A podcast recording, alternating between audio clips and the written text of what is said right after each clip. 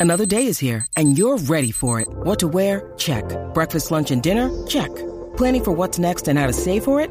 That's where Bank of America can help. For your financial to-dos, Bank of America has experts ready to help get you closer to your goals. Get started at one of our local financial centers or 24-7 in our mobile banking app. Find a location near you at bankofamerica.com slash talk to us. What would you like the power to do? Mobile banking requires downloading the app and is only available for select devices. Message and data rates may apply. Bank of America and a member FDIC. Early on in Warren Buffett's career, he partnered with somebody named Charlie Munger. And one of the most important things that Warren Buffett learned from Charlie Munger was the concept of a moat, having an enduring competitive advantage with your business. Charlie Munger has had a big impact on me in moving me toward looking for wonderful companies at fair prices rather than fair companies at wonderful prices. And that was enormously important because it enabled Berkshire to scale up in a way that would have been impossible to uh, do otherwise. Yep. What are the key indicators you look for within companies before making an investment? Well, I look for something that does give them a moat around it. When Warren Buffett is asked about the different things he looks at with potential investments, the very first thing that he highlights is a moat. We have a company called See's Candy out on the West Coast. See's Candy is boxed chocolates. If you give a box of See's chocolates to your girlfriend on the first date and she kisses you, we own you. You know, I mean, we, we can raise the price tomorrow and you'll buy the same box. You're not going to fool around with success. So the key there is the response. You do not want to go home on Valentine's Day and say to your wife or your sweetheart, preferably they're the same person, you don't say, Here, honey, I took the low bid. It doesn't work. Price is, to a degree, is immaterial. If you've got an economic castle, people are going to come and want to take that castle away from you. And you better have a strong moat. You better have a knight in the castle that knows what he's doing. Buffett highlights the concept of a moat with See's Candy, a company that has a competitive advantage because of its brand name. Because the brand name, See's Candies, is part of what people are paying for. Now, the concept of a moat, again, is not something that's just an ancillary part of what he looks at. It's not some secondary trait. In terms of investment opportunities, this comes before every other characteristic. Warren Buffett highlights again and again that the primary aspect he looks for in an investment is the moat. The most important thing you can, you know, what we're, what we're trying to do is we're trying to find a, a business with a wide and long-lasting moat around it, uh, surround and, and protecting a terrific economic castle with an honest lord in charge of the castle. Buffett has continually compared companies to castles, saying that they should have good leadership and they should have that nice moat around them, that physical barrier of either a ditch or full of water, something that prevents your enemies, or in this case your competitors, from coming in and taking what you have, making it so it's more difficult for them to siege you. You want a competitive advantage. Now, the concept of a moat has been widely adopted by the investing world at large. In fact, large analysis firms like Morningstar use economic moat as one of the key ratings in their analysis. They give, for instance, Amazon a wide economic moat. And economic moats have been studied and written about in financial literature. Investopedia has multiple articles on the subjects and videos explaining all the intricacies of a moat. But what if there's something better than a company that has a large moat? What if a company doesn't need a moat because it has no competitors? Peter Thiel has been advocating this concept for a long time, but it hasn't gotten as much media attention. If you're a founder or entrepreneur, what you want to aim for is monopoly. You want to aim to build a company that is one of a kind uh, and that it's so far um, differentiated from the competition that it's not even competing. Peter Thiel believes that companies should not be aiming to have a competitive advantage. They should be aiming not to compete at all. Every company's goal should be to have a monopoly, and every investor's goal should be to invest in monopolies. Back in 2015 and 16, Peter Thiel gave multiple speeches stressing the importance of trying to avoid competition altogether. Focus your efforts on companies that don't compete.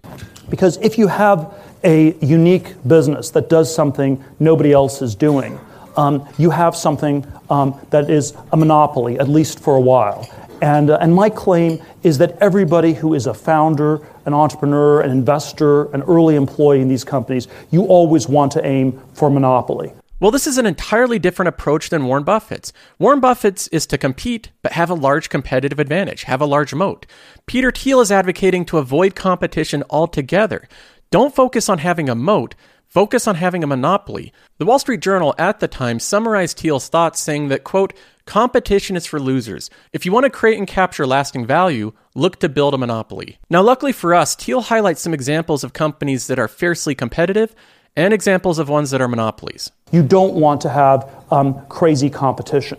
Um, and, so, and so I think that there's sort of a conventional view that capitalism and competition are synonyms, and I, I, I, believe the opposite is true. I believe capitalism and competition are antonyms. I believe a capitalist is someone who's in the business of accumulating capital.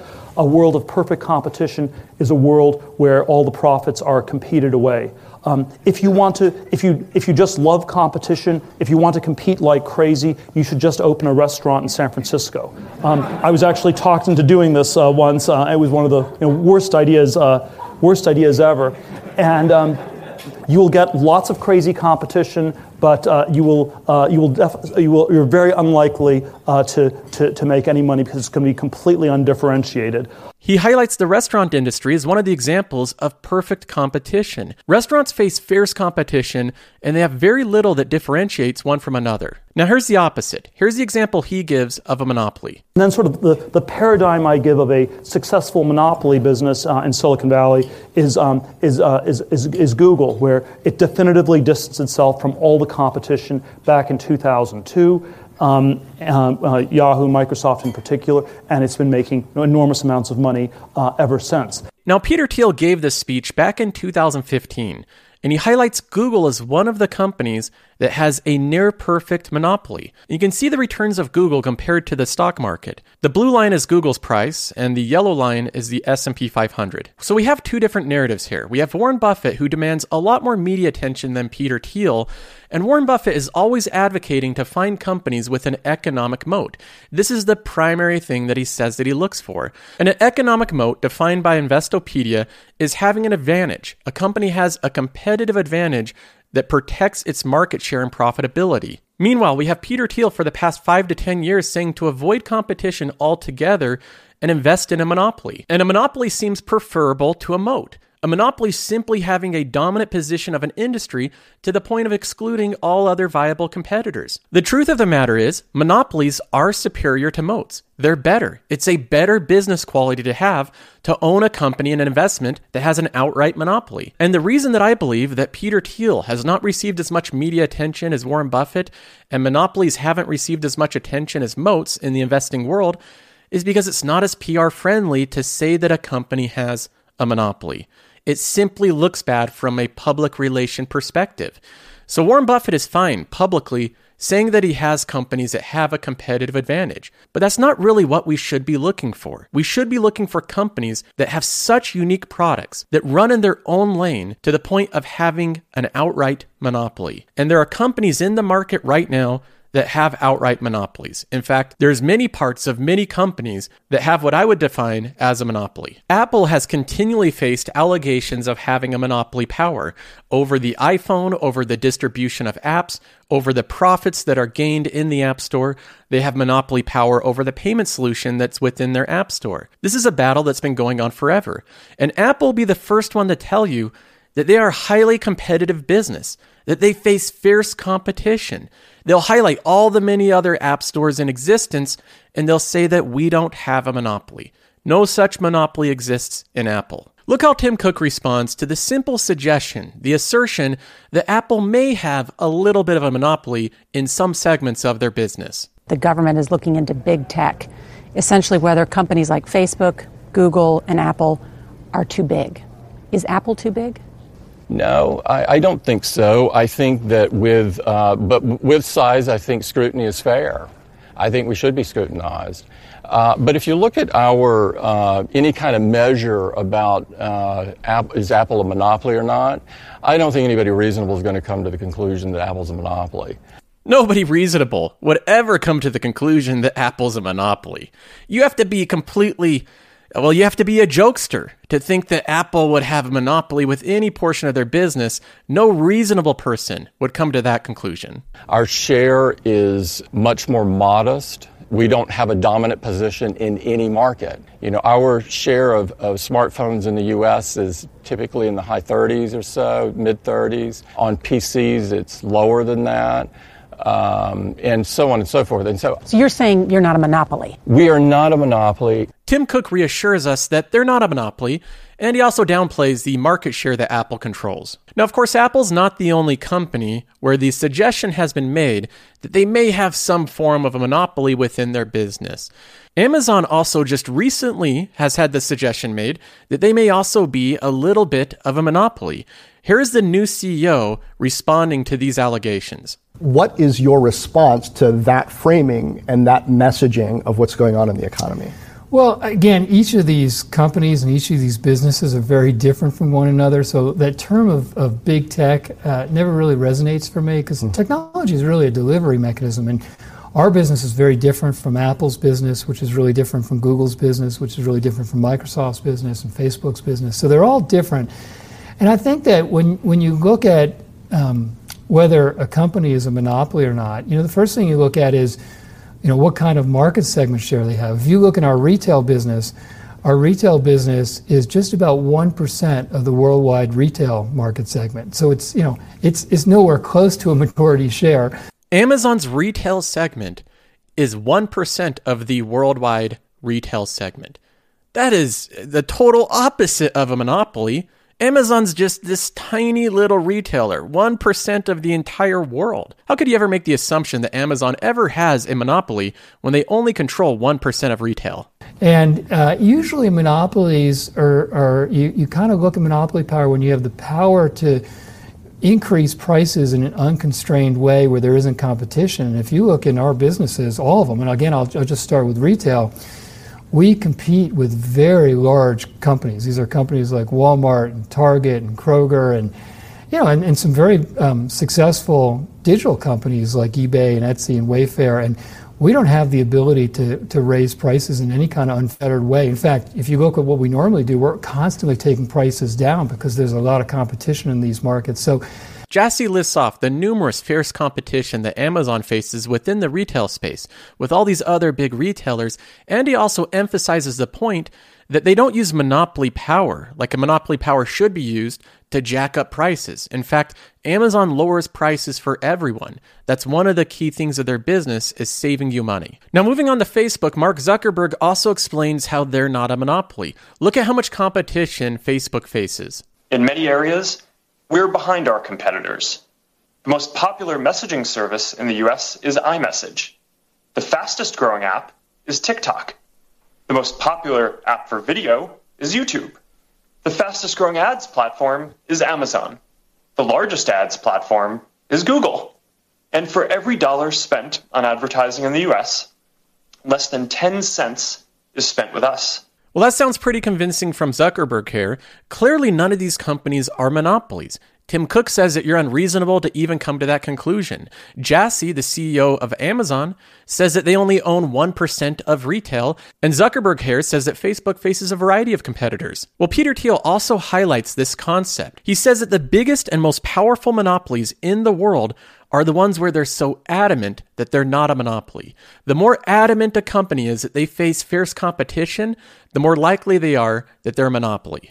Um, I think this question of competition and monopoly, there's sort of many different reasons. It's, it's, it's sort of, I think, very underappreciated. Uh, you know, sort of there's always this nuance where the people who have monopolies generally don't talk about it, and the people um, who are in perfect competition pretend that they have something special. So you know, if you if you're if you're running Google, um, your talking points are you know we're a we're not a search company, but we're a technology company, and we're competing ferociously with Apple on the phone and with Facebook on social and Microsoft on Office, and we're building cars and we're competing with the car companies, and we're just there's just like competition everywhere, and uh, we're not the monopoly the government is looking for. Um, and then, um, and then, if you were say trying to open a restaurant in London, you would say, uh, you know, you're trying to get investors to invest in your restaurant. You will, um, you will say something like, well, this is a completely, uh, and, and then the investors will say, well, I don't want to invest in a restaurant. It's a bad business. It'll lose money. And you'll say, no, this is a completely different restaurant. It's one of a kind. It's the only French Nepalese fusion cuisine in, um, in London in, in like, uh, you know, South Paddington or wherever, in some small area of London. And, um, and, uh, and so you will again artificially define what you're doing in a way that's very different. And so, so I think this question always gets obscured by the people inside these businesses, and that's why it's this very important idea that's uh, much bigger than, than we think it is. Companies with the most competition are the companies that try to highlight how unique they are. And the companies that are really enjoying facing no competition are the ones so adamant that they face fierce competition. Now, one of the biggest arguments that Jassy mentioned for not being a monopoly, for Amazon not being a monopoly, is that they lower prices. You can't be a monopoly when you're not price gouging, right? That's the whole purpose of a monopoly is to get to scale and then jack up prices, but Amazon isn't doing that. So how can they accurately be called a monopoly? Well, Peter Thiel also explains this phenomenon. He explains that Amazon can be a monopoly while still wanting to lower prices for consumers. Here's how they do it. Amazon's probably a difficult one to go after on antitrust grounds because their whole goal is to make things cheaper. Of course, you know, is always you say this is the plan is to monopolize. You make things cheaper, then you wipe everybody out, and then you raise prices at some point in the future. Um, but I think uh, I think probably the, the th- it's sort of like Walmart. They're going to get to a very big scale, and you have these enormous economies of scale. Walmart has a certain type of monopoly as well. You know, and, what's your view of what what does Amazon have a monopoly on today?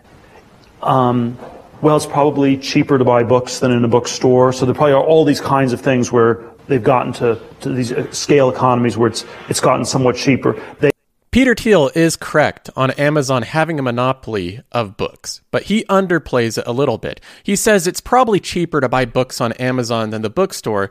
It's not only cheaper, but they control almost the entire distribution and publishing of books. If you ever want to publish a book, it's almost impossible to go around Amazon. You'd have to make extremely difficult and specific arrangements to avoid Amazon in book publishing. But book publishing is not the only place that Amazon has monopoly. It's in scale. All the all the cheapness goes to the customers. They don't keep that much of it, and so they sort of keep reinvesting that and scaling uh, and scaling the business. It's still a very open question at the end of the day how much money they will make. But just like um, like all these other companies we talked about, um, Amazon's very high valuation is is linked to the the belief that at some point in the future they will be massively profitable. Um, and it's, mm-hmm. it's, it's a little bit unclear whether that's the case. By having that strong customer relationship, my credit card is on file with them. They have be, logistical infrastructure. So big, they'll be so big. Mm-hmm. Now this is back in 2016. Peter Thiel says that the idea with Amazon is to offer such a cheap product, offer such low prices that they can scale from the benefits of mass scale. And eventually, it's unknown right now, but eventually they might become massively profitable. Now, during that interview 5 years ago, Amazon was making 4 bucks per share, about $4.50 per share during 2016. Now this number has gone up to $58.52. It went from $4 to $58 per share over a five year period. That is astronomical growth in earnings per share, despite the fact that Amazon still has the strategy of keeping everything as cheap as possible. Now, it's become clear to me that despite what companies say, what their CEOs say, or even what Congress says, there are companies in our market right now that have strong existing monopolies, and they'll continue to benefit from that for years in the future. I believe I own a couple of them. Big tech are certainly amongst them. We have Apple and Microsoft in my portfolio. I think both of these companies have different segments of their businesses that are accurately defined as monopolistic. They have huge market share, and it's almost impossible to even begin to compete with them at this point. But big tech is not the only category that I believe has a monopoly. Brands can power an existing monopoly for decades in the future. I don't think that Disney has the same type of monopoly that Google has, but having existing brands like Lucasfilm or Marvel, or just their namesake Disney brand, I think gives them a portion of a monopoly. There's things competitors can try to do to drag away viewership, but they really can't replicate the Star Wars universe. Disney will always own that, and they'll always benefit from having that monopolistic product. Costco's another company that I do believe has a form of a monopoly. It's true that Amazon exists, it's true that Kroger's and other retailers exist, but none of them really do what Costco does. There's not that many companies, or any, that I think is in direct competition of Costco. It has the same business model with the same experience. Costco has ran virtually an identical business for 40 years now. The charm of Costco is changing nothing doing nothing different. In fact, they're keeping the same prices for their hot dogs and drinks. This is a monopoly. When you can do the same thing over and over and over again and not have any competitors take share of your market. They can't do anything about your business model because you control the dominant share of what you're doing. Even in real estate, I think I'm buying a company that does have a smaller form of a monopoly. VICI Properties owns Caesars Palace, they're buying the Venetian, and they're buying all of MGM's properties. That is basically the entire Vegas Strip minus a couple different properties. VICI is going to own gambling real estate in Vegas. And the gambling license that the state gives stays with the location. It stays with what Vici owns, the actual property. It doesn't move or change with the casino operator. So Vici owns, I think, somewhat of a monopoly of real estate gambling within Vegas and a large portion of it in the US. There's not much you can do to compete with that. You can't simply open up new locations in Vegas. It takes years and tons of red tape to even accomplish that. In the fintech category, there's a couple companies that I think are massive monopolies. Visa and MasterCard benefit from being a monopoly in the same way that Facebook does. It's called network effect meaning that every additional user on your network adds value to the existing user base, making it therefore more difficult for new networks to take place. This is the reason that Facebook has never been replaced by another social network and likely never will. They are unstoppable at this point, and Visa and MasterCard have also accomplished that same feat. They are massive networks unlikely to be replaced. The government doesn't really say that they're monopolies because there's two of them, so they might call them a duopoly but it's really the same thing. They control a dominant share and they benefit from not having to face any real competition. Now, monopolies don't have to last forever. There's some companies that have had monopolies in one category and there's been such disruption that their monopoly has been lost. But most of these companies, while they're monopolies, enjoy massive economic benefit during that time period. Now, unfortunately, not every company in my portfolio is a monopoly. I have to be honest with this. If I go to the restaurant and delivery category, Thiel highlighted that the restaurant industry in and of itself is fiercely competitive, and there's not much that distinguishes one company over another. For instance, I have Texas Roadhouse.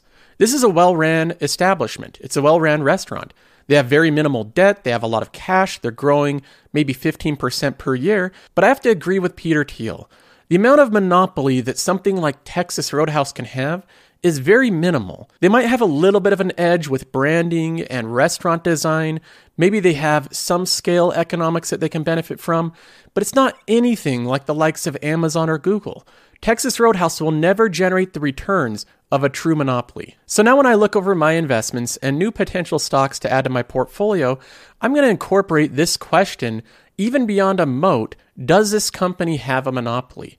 And the preference would be to invest in a company that has at least one segment of its business, one property that is a strong monopoly. So I've been doing this to some extent. I look for companies that have unique properties that are unlikely to be replicated, and I invest heavily in those companies. But now I feel like I understand this entire concept more. I'm looking past the moat into the monopoly. I want companies that are so unique, so good at what they do, that they drive in their own lane, that they essentially face no real competition. And as I go through looking for new investments, that's going to be a large emphasis, focusing on companies that don't just have good moats, they have an outright monopoly. So that's all for this episode. If you want to see my entire portfolio, there's an updated link in the description. Other than that, I'll see you in the next one.